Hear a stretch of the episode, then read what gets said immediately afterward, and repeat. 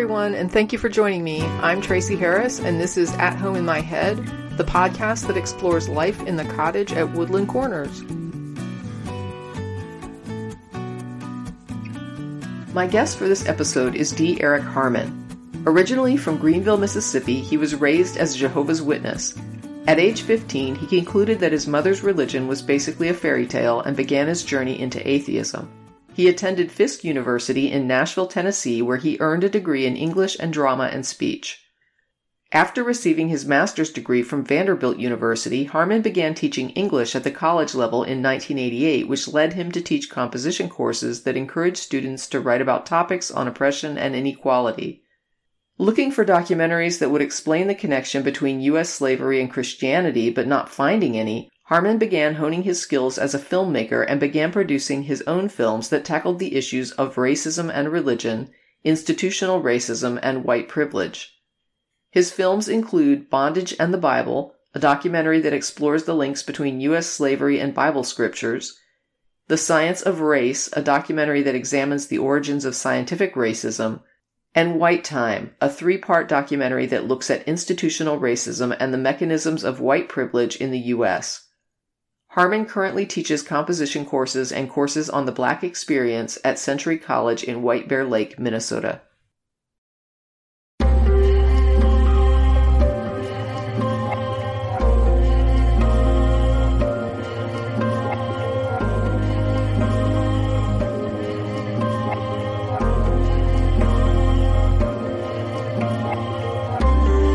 So, welcome, Eric Harmon. I'm so glad you could join me today. I'm glad to be here. Thanks for inviting me. You have this really interesting series of documentaries and you have a story behind it. I would love to hear more about this. I asked you to fill out an agenda before the conversation, and one of the things you wanted to start with was to briefly discuss what led you away from being a Jehovah Witness into atheism. Um, I was raised a Jehovah's Witness. I think my mom started studying with them when I was about six or seven, and I actually got baptized when I was 10. The reason why, of course, was because I wanted to please my mom. This was her religion, and we were taught that this was the truth that we were right and everybody else was wrong and we were going to be saved during Armageddon and all of that. But I guess what really did it for me was two things. I prayed every night to Jehovah for understanding because uh, a lot of stuff didn't make sense. And so I was praying for understanding, and that never came. Then the other thing I, I started noticing in the Kingdom Hall, they don't call it a church, was that we were very strict and they preached that we were the righteous ones. We were the only ones following in the footsteps that Jehovah had laid out, and that all the other Christians and all the other non Christians were just bad people and on their way to, to eternal damnation or whatever it is that they believe. But I started noticing that the leadership in the church, they weren't following these rules. They disfellowship you if you break the rules. Basically, they shun you. I saw elders who were actually committing sins, I guess you could call it, that should have gotten them kicked out but they weren't. They were, you know, treated with kid gloves. And so I, I, started asking this one question: Well, why do I believe all of this stuff? And the only answer I could come up with was because my mom told me that this was the truth. Well, then I asked, well, what if mom's not not right? What if she's wrong? And so I sort of did a hard reset in my brain. I'm I said I'm just gonna not believe in anything for a minute, and I'm gonna go and research my mom's religion and Christianity. So I started reading all of these books about the origins of religion, the origins of Christianity. And, the other thing too, I used to read a lot of mythology. And one of my questions to Jehovah was, well, how, how is what's in the Bible any different than the stuff that's in mythology? Because it seems a lot like, you know, Hercules and Samson got a lot in common. All that to say, I came to the conclusion that the God of the Bible was a work of fiction. And then later on, I, I, read Dawkins' book. I thought his logic was sound. And I, I sort of concluded, yeah, he's probably right. That's, that's probably not a God. And so that's how I became an atheist. And you have a documentary that actually deals with religion. One of, one of the things I teach is a course called African American Cultural Studies. And to me, you can't study how African Americans were acculturated into the United States without talking about several things. And one of them is the Christian religion because it was used to justify our enslavement Well, a lot of African Americans, of course, still subscribe to Christianity. I think something like 75% of all African American women are Christian. I mean, I wanted to show my students that in order to understand how we came to be so religious and so connected to Christianity, you have to look at the Bible and you have to look at what the Bible says about slavery. And so I was looking for some documentaries and some articles about it. And lo and behold, there are there weren't any. Not one with this, I mean, that specific premise that is there a connection between the slavery endorsed in the Bible and the way African Americans process Christianity? And of course, there is a direct link, actually. I think it's Ephesians 6 5 slaves obey your masters. Those kinds of scriptures I highlighted in the film. Not only that, though, I, I showed that it was a, a, psychological conditioning of saying if you're a good slave, then you get your reward in heaven. If you're a good slave, then you're going to be closer to God. Being a good slave is like being a good Christian. They were synonymous. Those things have filtered down throughout the centuries so that today I think African Americans are suffering from a form of PTSD that religion was beaten into us and that to not believe can mean your life and to not believe meant that you were outside of the grace of God and that you had nothing else but you know hell and damnation. So I think it's a Stockholm syndrome situation. It's PTSD, and so I wanted to do a film that was that was kind of balanced. I, I really don't go all out the way I wanted to. I basically had Christians and non-believers talk about this notion: Does the Bible? It was a simple question does the Bible support slavery? The mental gymnastics that people do to suggest that the Bible's type of slavery is different from the chattel slavery experienced by African Americans in the United States. It's amazing. It's black and white, literally. It says you can own slaves forever, but people do all sorts of contortions to say, no, no, no, no, that's not what's going on in the Bible. So I, I wanted my students to actually see well, I'm not going to tell you not to believe in your religion or your God, but to understand why we are so wedded to this religion, it has everything to do with what the Bible actually says about slavery and how white enslavers use that divine scripture, so to speak, to convince us that pretty much we deserve to be slaves. It's God's will.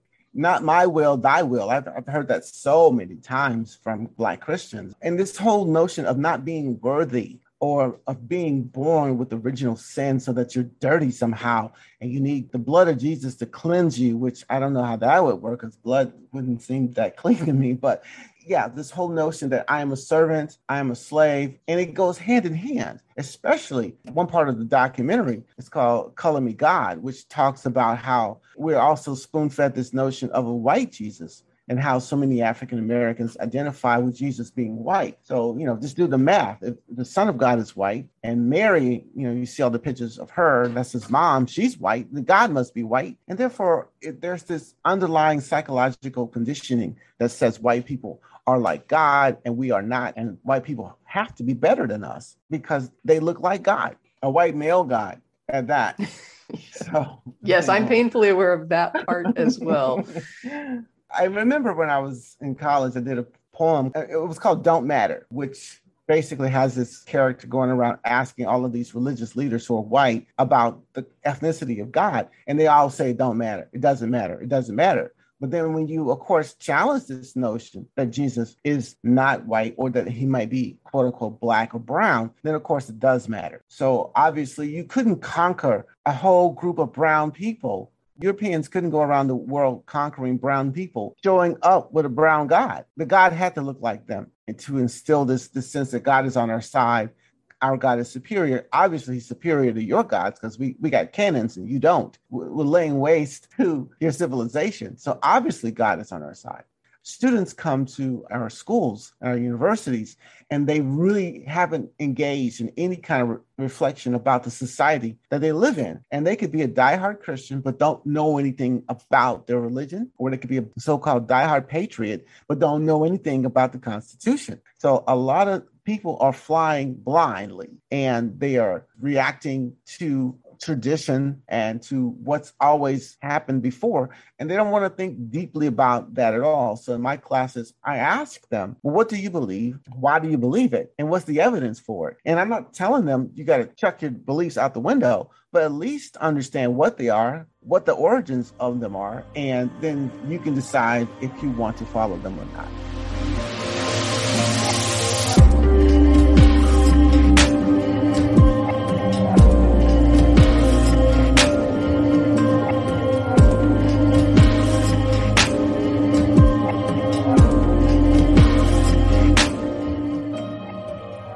Documentary that I did called White Time was again in response to a lack of material that comprehend I wouldn't say comprehensively because you can't do it all, but in an overarching bullet point type style that shows from say 1619 or even prior to that how race and racism operates in this country a lot of African Americans will look at our current society and they'll see a lot of hardship, a lot of things that are wrong in the Black community in terms of poverty, crime, lack of healthcare, things like that, you know, gang warfare, drug use, all of that. And so you'll look at that and you'll take a picture of it. And you have to ask, well, why are we this way? Well, why are so many of us falling through the cracks? The answer is because of the way we got over here and systemic racism, white privilege, and all the other stuff. What I was trying to get students to see was there's a reason why these things are the way they are, and they're not by accident. We actually have in this country a set of people who actively engage in oppressing African Americans. But not just that, we have a whole, what they call the wheel of oppression, where people actively oppress other people this narrative goes against the whole um, meritocracy mythology that we have in this country that if you just work hard if you just put the effort in you'll be successful you'll make it. Instead of someone saying well actually that could happen but there are a lot of things that are structurally sewn into the fabric of this country that will oppress you and that will make it much harder for you to succeed. The playing field isn't even at all not even close and people don't want to hear that when I and when I say people, I mean white people especially. They don't want to hear that because they don't want to hear that they have a leg up, that they, have privilege, that they're they're probably mediocre, but they are getting uh, stellar results despite not having all the skills that they should have to be where they are. That's a narrative that goes against the whole American dream. Work hard, you'll be successful. Instead of saying, well, you could work hard, but guess what? There's lots of oppression out there, lots of structural inequity out there, and you might get caught by it. And so don't be surprised if you don't get as far as you think you might get recently, I'd say within the last maybe 10, 15 years, you know, with Peggy McIntosh and other people who are coming out and defining white privilege, uh, Robin DiAngelo with white fragility, people are starting to name this stuff Joyce DeGruy talks about post traumatic slave syndrome. You even have people like Derrick Bell, who wrote Faces at the Bottom of the Well, who talks about critical race theory, all of that. It's starting to come out more, but for the most part, people don't want to hear that. That's why there's this all this backlash against critical race theory. The narrative is America's great, and if you don't make it, it's your fault. So I was looking for documentaries that broke down the structure and was frank and honest about what society is we really live in and I didn't find any. So I decided to make my own. And I did it with a sabbatical. Well, when I was on sabbatical, so I took off for a year. And the goal was to make a 50 minute documentary. I had so much material, I had to break it into three 50 minute documentaries. So I, I turned it into a series. It's called White Time. We deal with the, the, the, news media, religion, the criminal justice system and policing, education, the laws, now I'm thinking not just for racism, especially white on black racism for the most part, but there's all sorts of oppression out there. As a man, I have male privilege. So I started noticing the same arguments that we make to oppress women. Structurally, they're the same arguments that white people use to oppress uh, non white people. So I started seeing this pattern over and over again. So I said, ah, somebody needs to break that down too. So my next documentary will be one that breaks down the playbook of oppression and how oppression works almost the same for the most part. They have the same methods across the board for the types of oppression. That's going to be my next project and I think I'm going to call it Oppression 101. I definitely appreciate how you address sexist issues on your wall. I think that's one of the things that caught my attention was not just your post on racism, but how you would have these conversations, these long threads with other black men that were very interesting. Uh, a lot of Black women on your wall would engage as well. Generally, very happy that you were raising certain issues, asking certain questions. It was extremely informational to me to see what would come out of those conversations. You were posting quite a lot of advocacy for women's issues, non male issues. I appreciated seeing that on your wall just like we say, you know, to white people, use your privilege. You know, men have to use our male privilege to call out other men and hold them accountable and to try to dismantle the system. It's very difficult, as I'm sure you know, as a white person trying to dismantle racism. All systems are hard because it's so normalized that as soon as you bring up the opposition to the oppression, you're met with an onslaught of people who argue that you're wrong even that you're evil for having such a position. Is, uh, the backlash is enormous. That's all I can say.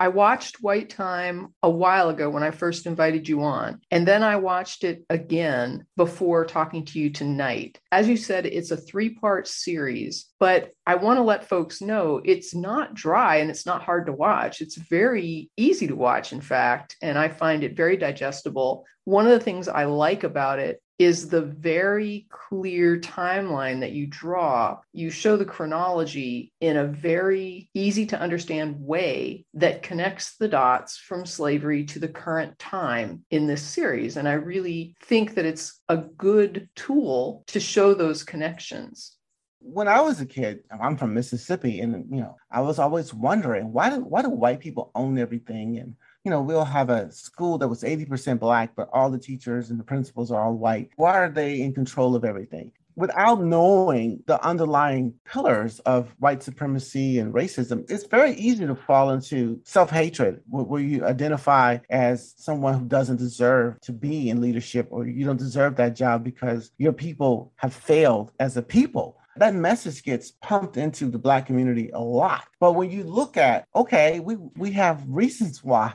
When we were left to our own devices and we were thriving, white people would come in and burn our houses down and destroy our communities. So there's a reason why we are not as successful uh, in terms of participating fully in the society, in terms of po- politics, economics, and all that it helped me to understand okay, it's not that African Americans can't succeed as a group, as a collective, it's that we have an oppressor.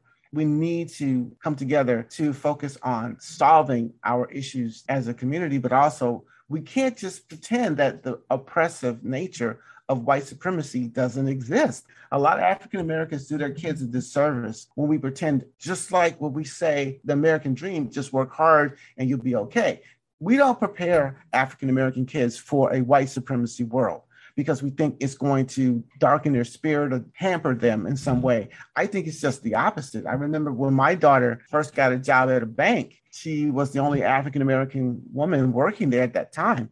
And it was a bank in Minnesota out in the uh, suburbs, pretty much all white. And so I told her, I said, listen, when you go to work, you're going to have to follow the rules more so than your white peers. If Becky can go to lunch and come back 10 minutes late and nobody says anything, don't think that you can do the same thing and nothing will happen. And she was like, "Oh, Dad, you know that's that old school thinking. You know, this is the new generation. We're, we've come a long way." And lo and behold, five of them went out to lunch, and they were all ten minutes late. Who was the only one that got written up? Uh, I remember also when I was at my school and we had a, um, a cohort of African American and Latin American boys, Hispanic boys, or I should say men, they're over 20. They had a resume writing seminar. A, woman came in, white woman came in to basically teach them about how to write their resumes. And when she left, I would say, well, you know, she needs to include certain things. Like, for instance, if you have a black sounding name and you can abbreviate the black sounding part of your name, do that. Tips like that, white people really don't think about because they have white privilege and they don't have to. But I know that if you look at that documentary Freakonomics, I think it's something like two to one or three, no, three to one. If you have a black sounding name, your, your, your resume goes into the garbage can. I think that what happens is that we don't prepare our children. We don't live in a world that acknowledges white supremacy. I'm not saying you, get, you go around thinking, I'm not going to succeed because white supremacy. I say, go around thinking, hey, white supremacy might be around the corner. Let me be wary. Let me try to be proactive. Let me try to hone my skills so I can sort of look out for it and be prepared to deal with it. instead of just teaching kids, but just love everybody and treat everyone for the content of their character, not the color of their skin. That's not reality. And white supremacy is real. White people actually actively do things to get black people in trouble, as we can see with all the so-called Karens out there, you know, making these phone calls and calling the cops on people. They know what they're doing. I don't assume that all white people are racist, but I assume that all white people are on the spectrum of racism. It's just like I assume all men are on the spectrum of sexism. How could we not be? Society tells us that we're superior to women. Society tells white people they're superior to everybody else. So how can you not be infected in some way? Even though you know you might have black friends or women in your family that you're nice to doesn't mean that as a member of society you are exempt from the notions that add to the oppression of uh, women and, and minorities.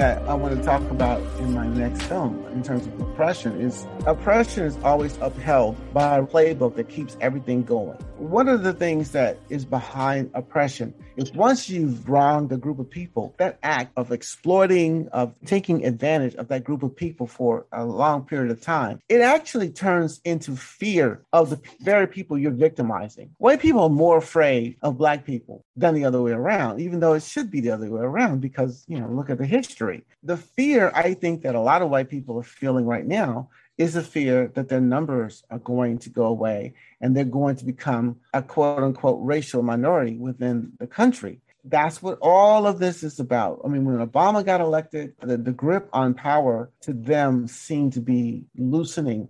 And they're so afraid that if they find themselves out of power, that they're going to receive the same treatment that they've been handing out to minorities for decades. When you oppress people, they become someone that you have to be afraid of because you're afraid they want their licks back. But this is what I tell my students all the time. I said, you know, white people really should just relax on that because even though we have been exploited, we've been mistreated for centuries in this country, one thing that white America has done correct in the point of view of maintaining white supremacy is teaching Black people to love them. And Black people love white people. I mean, I'm talking in generic terms. I don't know if you know about this, but there's this running theme or meme, I should say, in the Black community about what white person is invited to the cookout. Are you familiar with that? No, I've I've seen things about the cookout. Okay. I think I posted um, something recently about like not getting invited to the. so let me let me break it down. So so the, the, the, the cookout is an intimate space for Black people. It's where we go and we gather in our backyards. We bar- barbecue, and it's almost like you know a religion with us. You know, you barbecue. Who's going to make the mac and cheese?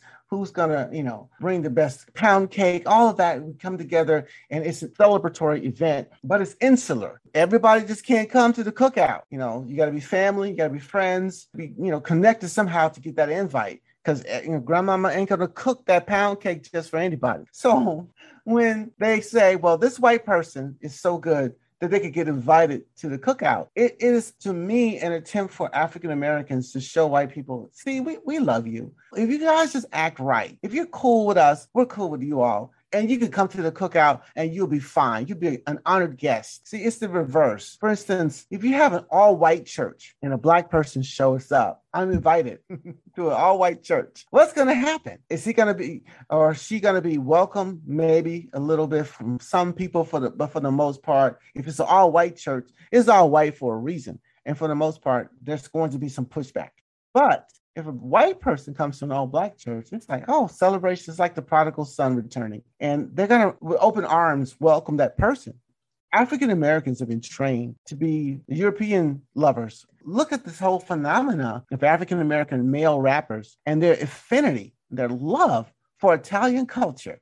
Everything is Godfather this, you know, mafioso that. You know, they, they imitate white Italians who culturally, historically, couldn't stand black people but we embrace them because the media trains us, religion trains us, schools train us that white people are the bomb and they got it going on and we should like them and we should try to be like them. So notion of respectability politics about if we just dress up, pull our pants up, put on a suit, speak correctly. That's all about showing white people that I'm worthy. I'm worthy of being treated like a human being. And when we look at our relationship with white people, it's always one of almost like parent child and wanting approval from white society so that we, we can, you know, basically stop getting surveilled at department stores, stop being stopped by the police and shot. And we, we don't want that treatment. So we got to prove to white people we're not like that. We're, we're one of the good ones just uh, treat us nice and we'll treat you nice and everything will be fine. So this whole fear that white people have that black people are going to come in with torches and burn them out of their homes like they did us, you know, in the 1920s, that's not going to happen. That's not going to happen. It kind of reminds me of something that I say sometimes. People should not have to be white to have value. And I say this mm-hmm. sometimes about women. I'll get upset sometimes when I see somebody asserting certain things, and I will say, I do not have to be a man to have value the same culture that you're talking about that encourages a black person to want to aspire to these white cultural icons how to dress how to act mm-hmm. how to speak it's all about how white can the society make somebody because the closer you are to that the more acceptable you are mm-hmm. and we get the same message right? We don't recognize it as white people because we are white. So when somebody's telling us that we're the bomb, we're just thinking people are the bomb because we're just people. We don't see it as a racial message because well, to us it, the the race is is us. Right. Well, no, people are you guys. That is, white people don't have a race. I mean, I, have heard. I mean, I know they do, but I mean, we know race is a social construct. But right, you know, the default human being is a white person. That's it. And so when you are defined as humanity, I mean, that's a psychological bonus points. I mean, that's some capital that I can't even imagine what I, I well, I can imagine because I'm a man. So I know what the psychological capital of being a man comes with. I know I know that the things I can take for granted, the things for instance, I was a single dad. Oh my God, you would have thought that I hung the moon and made it glow because, oh, you're a man and you're taking care of your kid all by yourself when women do this all the time. That's why I want to break down the pressure because it, go, it goes both ways. Because if you don't, you, you have blind spots. If you are a member of an oppressing society, you have blinders on. I never thought about like when my wife is always hunting for a parking space close to the door. I'm like, why can't we just park? Oh, I forgot. Women are afraid of men assaulting and raping them. So they want to be closest to safety. And, and people don't put it that way. They don't say, oh, well, women are afraid, you know, at night because they don't want to be assaulted. By whom? By men. They, they're afraid of men who rape women. You know, that's what they're afraid of. It's like having dragons flying around burning down villages and nobody says the word dragons. Well, why are you coming in? Well, you know, it's hot outside. Why is it hot? Because dragons are burning stuff down. Right. but we don't say that. We don't say white people are doing this, or men are doing that, or straight people are doing that, or Christians are doing this to oppress other people. We don't name that's the part of the oppression. You don't name it. You don't name the oppressors. They remain aloof and invisible. We have these passive verbs like women were raped instead of saying men raped women. That's the whole playbook. You minimize, you obfuscate, and you uh, you mystify the whole system and say, I, I don't know why women are afraid to walk at night. Why can't women just do what they do, like when, what we men do, and just live our lives? Why can't black people just invest in some capital and get a loan from the bank and start a business like I did? And, and a lot of it is, I get it. People only know what they know. But, you know, with the internet, with uh, a lot of new systems of delivering information, people don't really have a lot of excuses anymore for not knowing some of this stuff.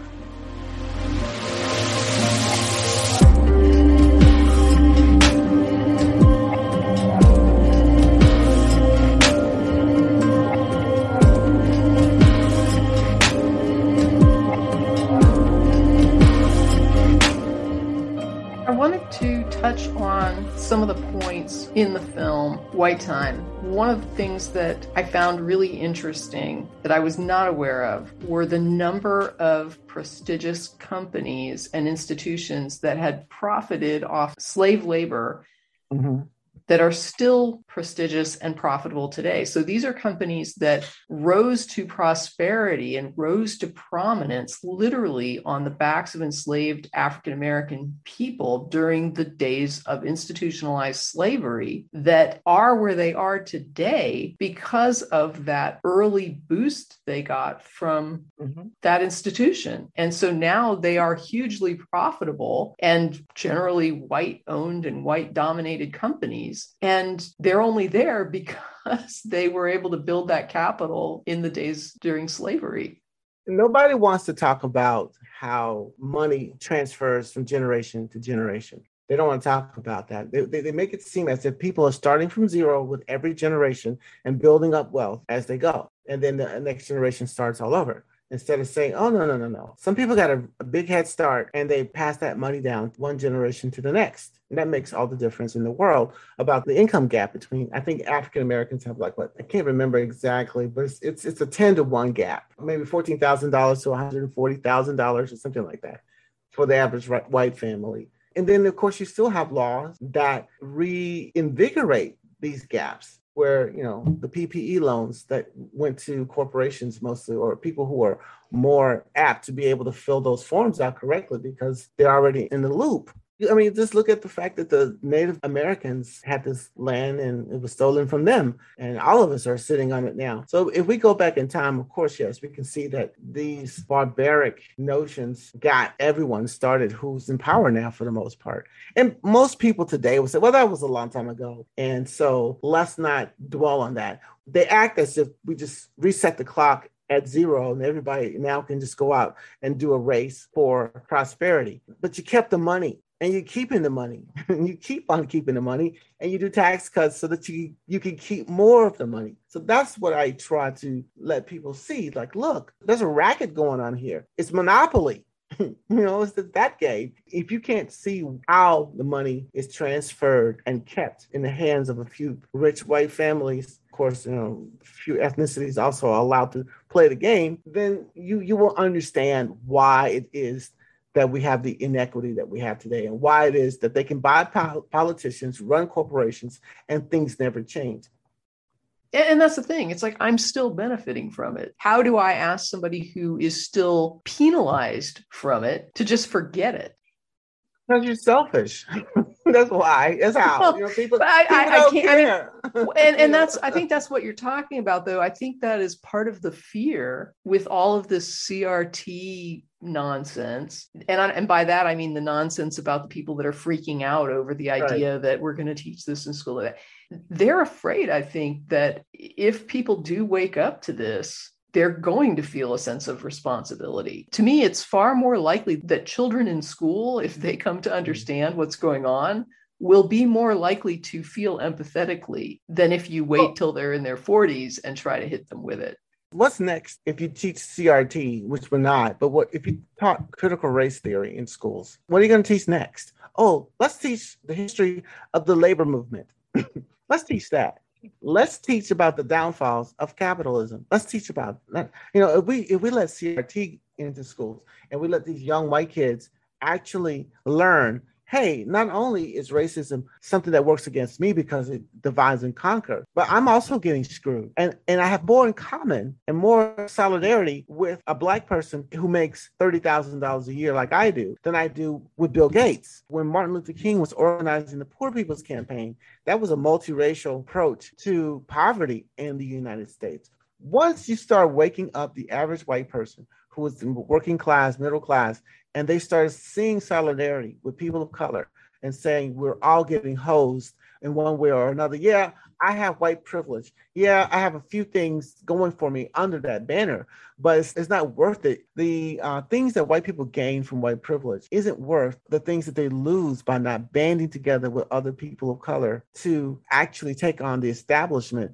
and reverse some of these inequities. I wasn't like 1% of the population owning something like 80% of all the money and stuff. No one thinks about that on a daily, but they think about critical race theory, something that's not doing anything to them because it's not being taught. It, basically, it's been raised in order to slap down any sort of conversation about race. They're not worried about CRT, they don't know what it is. they now associate any conversation that has to do with racism or race or institutional racism with this overarching label of CRT that they are using as the dragon to slay, just to kind of let folks know what is actually going on with that, for example, here in Texas.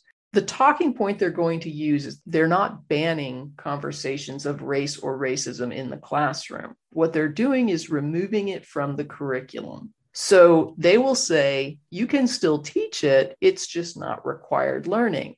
Then what they do is they tell the teacher that in these courses where this could come up, you are required to post publicly for the parents to tell them what you're covering in class every mm-hmm. week or every month or whatever it is. You have to put your curriculum up to show them what it is you're teaching. Then they go out and they drum up the base till they're just frothing angry about CRT and this racism and you want me to hate white people and hate America and that's what they're teaching my kid in school is to hate being white and to hate being American and to hate the country and now what they're basically saying to the teacher is go ahead, talk about race in the classroom.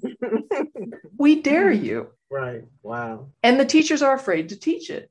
And I don't blame them. I would be afraid to teach it too in this atmosphere of really violent threats mm. and not just threats, but actions. We have a lot of violent people freaking out over things like, you asked me to wear a mask, and they come right. back with a gun and shoot a store clerk who's there making eight bucks an hour white America see all of this unfolding, but for the most part, as a group, they're not alarmed. I don't know why. I, I don't get it. But, but I don't know. I don't know if they don't see the dominoes or what. Right now, we have something called For the People Act that would protect voting rights, that would make partisan gerrymandering illegal. And I don't know if people understand that partisan gerrymandering is not illegal, that SCOTUS at the federal level says this is fine as long as your mm-hmm. state constitution allows it, it's not a problem. You can mm-hmm. Draw your districts to cut out Democrats if you want to, if to minimize their votes even more. The ID laws, you had a really interesting segment on voter ID laws. I went and looked at the article. It was written in 2015, I guess, when this was an issue in Alabama but one of the mm-hmm. things that I found interesting was that at the same time that Alabama was passing their voter ID laws for requiring photo ID to vote, they were closing their DMVs in mm-hmm. majority black districts. So they're closing right. down the government operation that hands out the IDs in black districts while they're passing laws to say you have to have an ID to vote. And then, in addition, they banned the use of photo IDs that were provided by the housing authorities in the same areas. But they'll say the Supreme Court said, well, that's race neutral. That's race neutral. We'll allow but the, it. The, the issue here, though, is that I keep seeing these posts on social media. So, for example, you have the Texas thing with the abortion issue. You have other issues that are affecting race like you know the voter id bills and people are saying we need to get out there and vote. We really need to make sure that we get out there and vote. We need to make sure to turn these states blue. I hope that when people in texas see this crap happening they are going to get out and vote blue. And i'm looking at this and I'm saying, okay, do you understand at the same time you're telling me to get the numbers to the polls to turn this crap around? You aren't pushing people like Manchin and Sinema mm-hmm. to pass that voter protection bill. So you want us to have one hand tied behind our back in Texas, but we're supposed to overcome the Republicans when they are going to redistrict this year and cut us down even worse. They're passing voter restriction regulations. They're cutting the numbers of people who can vote, and the legislation that can stop them is in the federal hands. And people are screaming at people in Texas, why aren't you doing something about it? again, I, I, don't understand why it is that white people who are in power don't see this as a threat to them as well. I don't understand why the Democrats don't see if these voter suppression laws go up in every state and the gerrymandering continues, then they're going to be voted out of office too. I don't know if they're sold out like their donors are saying, don't do anything about it. We'll take care of you when you get voted out. We'll give you a cushy sinecure somewhere. I don't know. But it's like, why won't you put pressure on Manchin and Sinema? start saying we're going to run people against you, start raising funds against them, and say, you know, we're going to get you out of office, which only that seems to be the only thing they care about. You know, why isn't Joe Biden going hardball on these two? So that we could get rid of the filibuster and basically bring the country back right? Why can't we expand the court so that we can get the right wing, not, not people who are in the court, you know, who are stripping women of their rights as we speak? Why don't they see this as something they need to do? I don't know. They tried to kill Nancy Pelosi and one of their own, Mike Pence. If they're willing to kill Mike Pence, they're willing to kill anybody.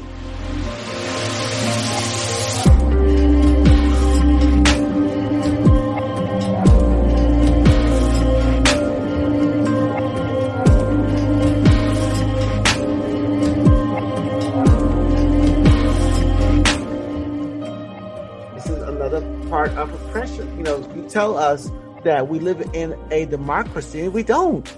Not even close. No, we. You know, this is not a democracy. I mean, it never has been, and that's that's also part of understanding how the government was set up. I see so many people who want to explain how the Senate is not a racist institution, and how the the nation itself is not a racist institution, even though you can go back to the Constitution and show that when it was written, it literally endorsed slavery it, it, literally endorsed slavery. And then you have this Senate. Now, the, the Senate was not set up to be racist. When the Senate was set up, Black people couldn't even vote. So it wasn't an issue where they were trying to disenfranchise Black voters. They were just trying to provide a system where white landed people had more power, wealthy white people had more power than people that were centralized in cities who didn't have as much money. Yeah. And now they've set that system up all you have to do then is once black people have a vote you just funnel them into the city system. You don't let them buy land. They don't live in landed areas. They don't have a lot of money and they are disenfranchised automatically. So that it becomes now a racist mechanism in addition to a classist mechanism. And I've had people sit and tell me, no, no, no, it's trying to make the system fair because you have these people that have a lot of land and there's not a lot of people in the state and so they have to have their interests served and so they get the same amount of votes in the senate as every other state. I'm like what you just described is completely unfair. You see the disconnect. I don't know they can't string thoughts together properly they but i don't know it's the oppression it's like that's the narrative and it's so old and so embedded that uh, when we start critiquing the system i think people just automatically kick in with that script. Well, no, it's fair because uh, every state gets two senators, and then with the other one in the House is by proportion. So ah, it's fair. No, no, it's not. It's not fair at all. It literally gives some people's votes more power. Of course it does. But I think they're so wedded to the narrative. It's almost like religion. You know, it's totally like religion. Yeah. It's like you were saying how oppression has these patterns. And I think yeah. this, the indoctrination has patterns. Yeah. And this is yeah. a pattern of indoctrination where I would sit and talk to somebody that was religious on the phone and they would be describing something completely horrendous. And I would mm-hmm. be pointing out, this is completely horrendous. And they would be like, no, this is good. this is good. Yeah. yeah. Why? Because it is. Because my brain won't let me say that it's not good because my identity is so married to this idea that if I admit, no, this is not good, then who am I? Okay, so here's an example. On my wall, I posted that Lincoln was a white supremacist and a racist. Mm-hmm. That caused some controversy, which is interesting to me because you can look at Lincoln's statements on race, and it's mm-hmm. super clear that he believes that the white race is superior. And he makes it very clear that he does not believe that Black people are on par with white people. That is a white supremacist attitude. It's right. a racist attitude.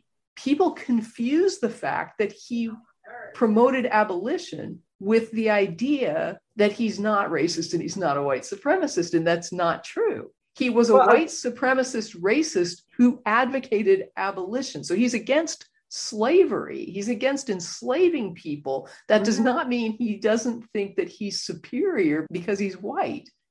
Remember, I said that, you know, Black people love white people? They love Lincoln even though Lerone Bennett did this book that's basically exposed Lincoln for the racist that he was, the narrative is hard to kill. So it's like the people think Mother Teresa was such a great person. It's like, oh, you're a saint like Mother Teresa. When if you look at it, you know, she was a pretty bad person. Lincoln was a racist through and through, but because the narrative says he was a friend of black people, he freed the slaves, which he didn't. The Emancipation Proclamation only freed the slaves that were in the territories that the Union didn't control. It'd be like us saying everybody in Afghanistan, all the women are free to do what they want to do. Biden could say that it wouldn't matter because you don't control Afghanistan. But it's the narrative, and people love their country. They love their religion, and they you better not say nothing bad about it. And I don't care what the facts are. It makes me feel good, and you're saying things that makes me feel bad. So no matter what your facts, no matter what your logic, I'm not going to listen. I'm not. I'm just going to you know tune it out. It, it just gets me when I see African Americans lauding Lincoln. I'm like, okay, yeah, he wasn't the worst president, but he was definitely a racist. And then they'll say, oh, well, that was back then. Everybody, no, no, no, no. There are people who understood that this stuff was not only, you know, wrong, but also immoral. It's, it's almost like apartheid. It was very easy to get on the bandwagon to be against apartheid. It was obvious, it was blatant. That doesn't mean that you think those African uh, people in South Africa are your equal. Doesn't mean that white people wanted to see one of them at the dinner table married to their son or their daughter.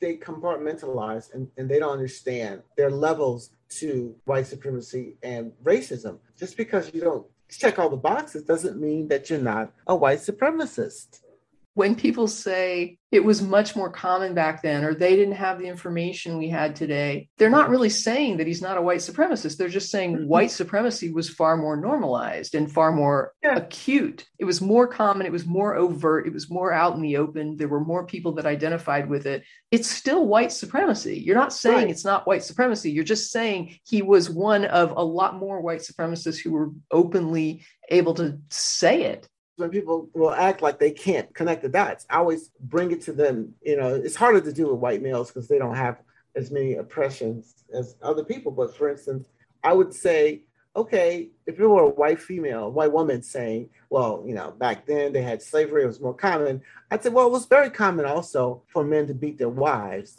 You know, uh, you could beat a woman and nothing would happen. Do you think that those men were sexist? And white beaters? And they would probably say yes. Okay, but just because it was normalized doesn't change the fact that it was wrong then and it's wrong now. They're not saying that it's not white supremacy. They're saying white supremacy was more common, more normalized. That's an interesting attempt to rebut the statement that Lincoln is a white supremacist to, to try to argue that lots of other people were as well. Well, you're still not denying it. People have a narrative, they have a script. And when you go off script to them, they have to find a way to defend it. Even though it's hypocritical, even if it were a different scenario where they were the victims, they would see for, for sure that it's wrong and it shouldn't be defended. They will defend the indefensible because it's their team. I'm, I'm go team no matter what. So don't say anything bad about the founding fathers. Yes, they were slave owners, but so was you know, everybody else. Get over it. And that was years ago. Let's move on while I keep the money. yeah. And then everybody that signed on to the Constitution was signing on to slavery, was signing yeah. on to an agreement to advocate for slavery in some states. Yeah. Yeah. I, there's just no way around it. I think the thing that's so irksome to me living in Texas is hearing these conservative narratives where the people in leadership on the GOP side, especially, will say this is just an aberration of American ideals. And it's like, no, this is not an aberration of American ideals. This was all the founders who signed the Constitution. This is not an aberration. This was the foundational document of the nation. It included slavery, and everybody that put their signature on that document agreed to it. Even today, most liberal, well intentioned whites don't really understand how deeply racist their fellow whites are. They're always shocked, you know, what happened at the Capitol. People are electing these people. Republicans are being sent to Congress, like Marjorie Taylor Greene and Boebert and all those. People are actually voting to put these people in office, and they actually say the stuff they say out loud. It's not the bug, it's the feature. They're sending white supremacists to the Congress. I don't know why white America can't see. Look, you guys have a cancer within your, your ranks and you need to take it seriously. You think January 6th was the end all? It, it's just starting. They're not being held accountable. Look at the sentences they're getting for basically trying to overthrow the government. And they're getting fines and a few days in jail here or there. It's the inability of white people to hold other white people accountable and to see the stark naked evil in their fellow whites. They're not able to do that for some reason. Well, I think a part of it is that we're looking in a mirror. Yeah. It reminds me of the section in White Time 2, where they're talking about the white saviors in media. Mm-hmm. And someone makes the point that whenever they portray the white person swooping in to make that connection and play the liaison who's going to work between the white and black world to bring this black community or black person along, the film never really focuses on the white savior's contributions to the oppression. This white person that comes in to save people is coming in, in a, from a vacuum instead mm-hmm. of a culture where, as a white person, they have, as we've been talking about, been benefiting off of generational oppression of the black people that they're coming to quote save. So if I want to yeah. call out the racist, I've got to be willing to call out myself. Yeah, just like me as a man, even though I mean I'm, a, I'm an African American man, I still enjoy a lot of privilege that I have to keep reminding myself of. It's a work in progress. You never recover from being a part of an oppressive group. You always have to check yourself. Oh yeah, oh wow, you know, because it's programmed in. You have to constantly fight your programming. And most people aren't willing to do that or aren't willing to even see that there's a program that they need to fight. Yeah, it reminds me of a meme that I keep handy. I use it a lot on Twitter and sometimes on Facebook. It's an image of an angry, screaming woman, and the caption says something like, If I crap on other women with you, then will you treat me like I have value? Right. And I think this yeah. is what you're talking about is the idea of sort of not even seeing the oppression. Well, it's like the patriarchal bargain. It's the same thing as the, the Black conservative if I dress nicely, I speak articulately, if I date all the right white women and white men, and if I do all these things, will you accept me as a human being? It's not about just having value. Will you accept my humanity? People just want to be treated like the majority of white people are treated. They want the benefit of the doubt. They want the public trust. That's it. We don't have to prove that we're human before you decide that we might be human. But all the metrics for success are set by particular demographics. And yeah. all the rest of us are supposed to become more of that demographic and that demographic's values and goals and aspirations in order to count, which is completely absurd because it's just an arbitrary set of goals and values and attributes that none of us should have to adhere to or align align with or agree to in order to be valued and to be considered human. And this is part of what makes me angry is that there was only one demographic that set up this system and it continues to benefit that demographic mostly. But we have allowed sociopaths to dictate the terms of our society. For the most part, they're sociopaths. Nobody really calls them out on it. All of these CEOs, these politicians who really don't care about human beings and they're selfish and all they care about is power because we're gaslit all the time we're convinced well if we just let that person if we just please that person or if we just follow their rules then we'll be safe and we'll be human. Sociopaths don't work that way. I did hear somebody give a really good example of it. I, I think it was in a forum that I'm in that's led by Black women they were talking about how being black and being a woman, so they're divorced from the power structure in a much more severe way than a white woman or a black man.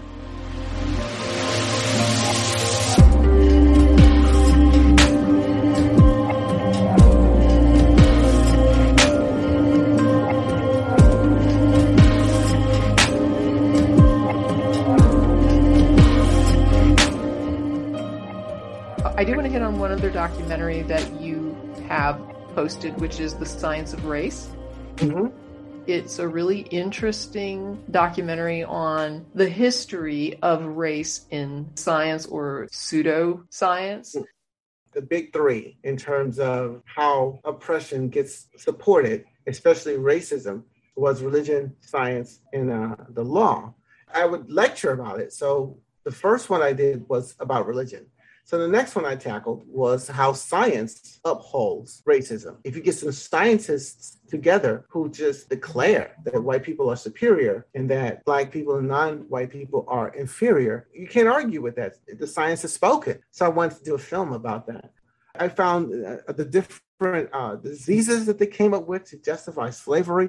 One of them was drapetomania. D R A P E T O M A N I A, drapetomania. Samuel Cartwright came up with this one. So, drapetomania is the mental disease that causes slaves to want to run away. Basically, if you are in slavery and you run away, that was classified as a mental illness. And the cure was to beat you and to put you to work. I had actually heard of that one. So there might be folks who've heard that one, but there was another one that I had uh, not heard of. This Dysesthesia aethiopica Dysesthesia aethiopica was a disease that made Black people not want to work. It made them lazy. What was funny though was, I guess, in hindsight, with it being so long ago, the idea that people actually took this seriously is not funny. But they, they had decided that it made you lazy if you were a Black person. So it seemed to only afflict Black people. Of course. And you were lazy if you were enslaved, but it was worse if you were free and black, then you yes. really seemed to not be working as hard, which right. meant there had to be something wrong with you if you weren't working as hard as an enslaved black person when you were freed. Right. Like the black stereotype called zip coon. Your, your thesis is that black people are inferior, so they belong in slavery. So if you have blacks who are not in slavery and they're thriving and they're going about their day and working and doing what everybody else does, you got to come up with a narrative that fights against that. So you exaggerate the free blacks and you call them zip coon and you dress them up as a dandy and they mispronounce words. They are basically a, a buffoon. You you put this in a vaudeville show and you repeat it. And when people were watching the Jeffersons in the 70s, they didn't know that George Jefferson was basically, at that time, the modern day version of a zip coon because he mispronounced words. He was the racist. You, you, you can't give African Americans money and freedom. That's antithetical to what they're designed to do. So you have to come up with these stories and narratives to push against that. They would have these things called negritude, saying that African Americans couldn't feel. And this is, of course, true today in the, in the uh, medical field. They said that we couldn't feel pain as much as white people and that we didn't have emotions or feelings like white people. We can stand the sun and the heat much more so. And, you know, we were more sturdy in working hard. So that was negative. Today, the reason why African Americans haven't suffered m- mostly from the opioid crisis is that white doctors won't give us pain pills because they don't think we need them because we, we can stand the pain or they don't empathize with our pain or they think we're just there faking our pain trying to get opioids. So they don't give African Americans opioids. So that's why we've pretty much escaped the whole opioid epidemic. And a lot of us don't have health insurance where we could get it anyway. Yeah, I did find that the segment that was in the Science of Race about modern medicine and some of the issues there with the racial disparity, that was very interesting. The whole thing about excited delirium uh, medical term that uh, some uh, coroners were starting to use, or, or, medical examiners were using, where basically it says that you only die of excited delirium when you're in police custody, where your heart gets to racing so much, or you're on drugs or something that you basically scare yourself to death, and you're so excited that you die in police custody. It's not the police fault. It's not their fault that they they're beating you and that they're hog tying you and putting you in restraints that restrict your breathing it's you. It's your fault. That, so when George Floyd, when his killer, Derek Chauvin, was on trial, his lawyer tried to use the whole excited delirium argument as the reason why George Floyd died. They come up with these theories that are still there. We also talked about the bell curve, which was, I think, this in the 90s, and how that book retread all these old stereotypes. I mean, the bell curve said stuff like that African Americans are biologically predetermined to get traffic t- tickets more so than white people. You know, that we're stupid, more lazy, all, all the same stereotypes. You should have seen how the bell curve was well received by the media and mainstream media at that. They were talking about the book and had people on. It forged the narrative that Black people are not worthy, that they are scientifically unfit, and they deserve everything they get. The other thing I found interesting in that particular documentary was the survey, I guess, the informal survey with folks asking them, What is race? Can they explain hmm. race? and everyone had a different answer. So nobody really could say what it was. It reminded me a little bit of the question of gender. It's one of those things everyone thinks they know what it is until you start asking people, and then nobody knows what it is. And the other one is when I was asking white people, why do you call yourself Caucasian? And I ask that every year in my classes, and most white people have no clue. I, I, tell them the fact that your name for yourself holds no meaning for you. It's just a name that you don't even have to think about. That shows that white people have a different relationship with race than any other group.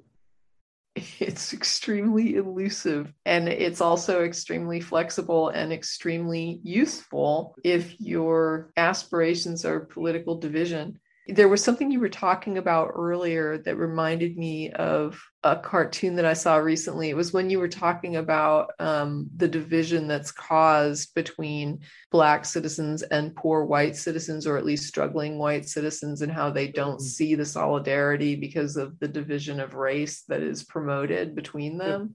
Mm-hmm.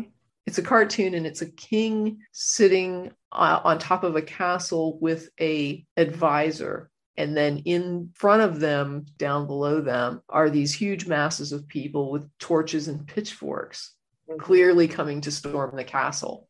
And the advisor says, Don't worry, you don't have to fight them. You just have to convince the people with the pitchforks that the people with the torches are coming to take their pitchforks. yeah, yeah, that's gold that's the key right there that oppression works in a way that the people who benefit from the oppression don't have to do the fighting. They just set up the narrative and they reward those who participate in the narrative and it'll take care of itself. And what's to stop us from saying enough of all these billionaires, enough of all these politicians, enough of all these corporations doing all the, the dirt that they do? We outnumber them because the narrative is stuck in our brains we either think we can't do anything because we're powerless or we think we shouldn't do anything because that's the way it is and the way it should be.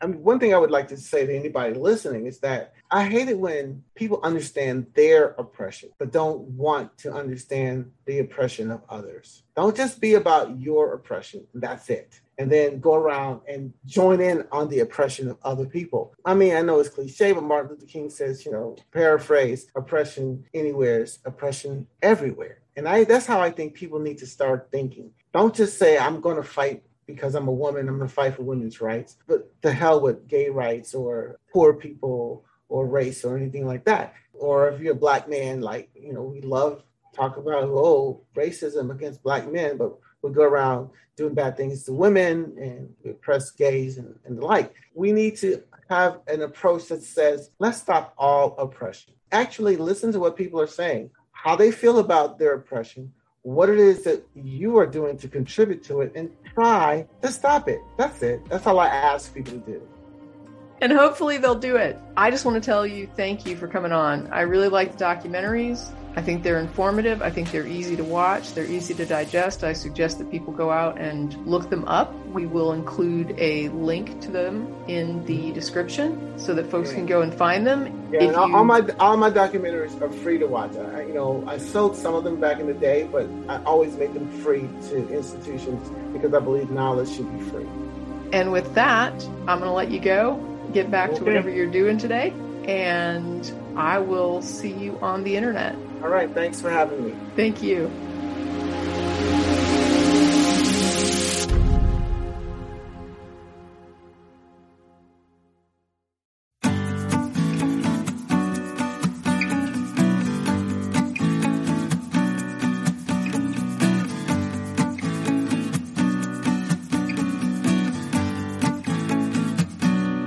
That's it for this episode of At Home in My Head, exploring life in the cottage at Woodland Corners.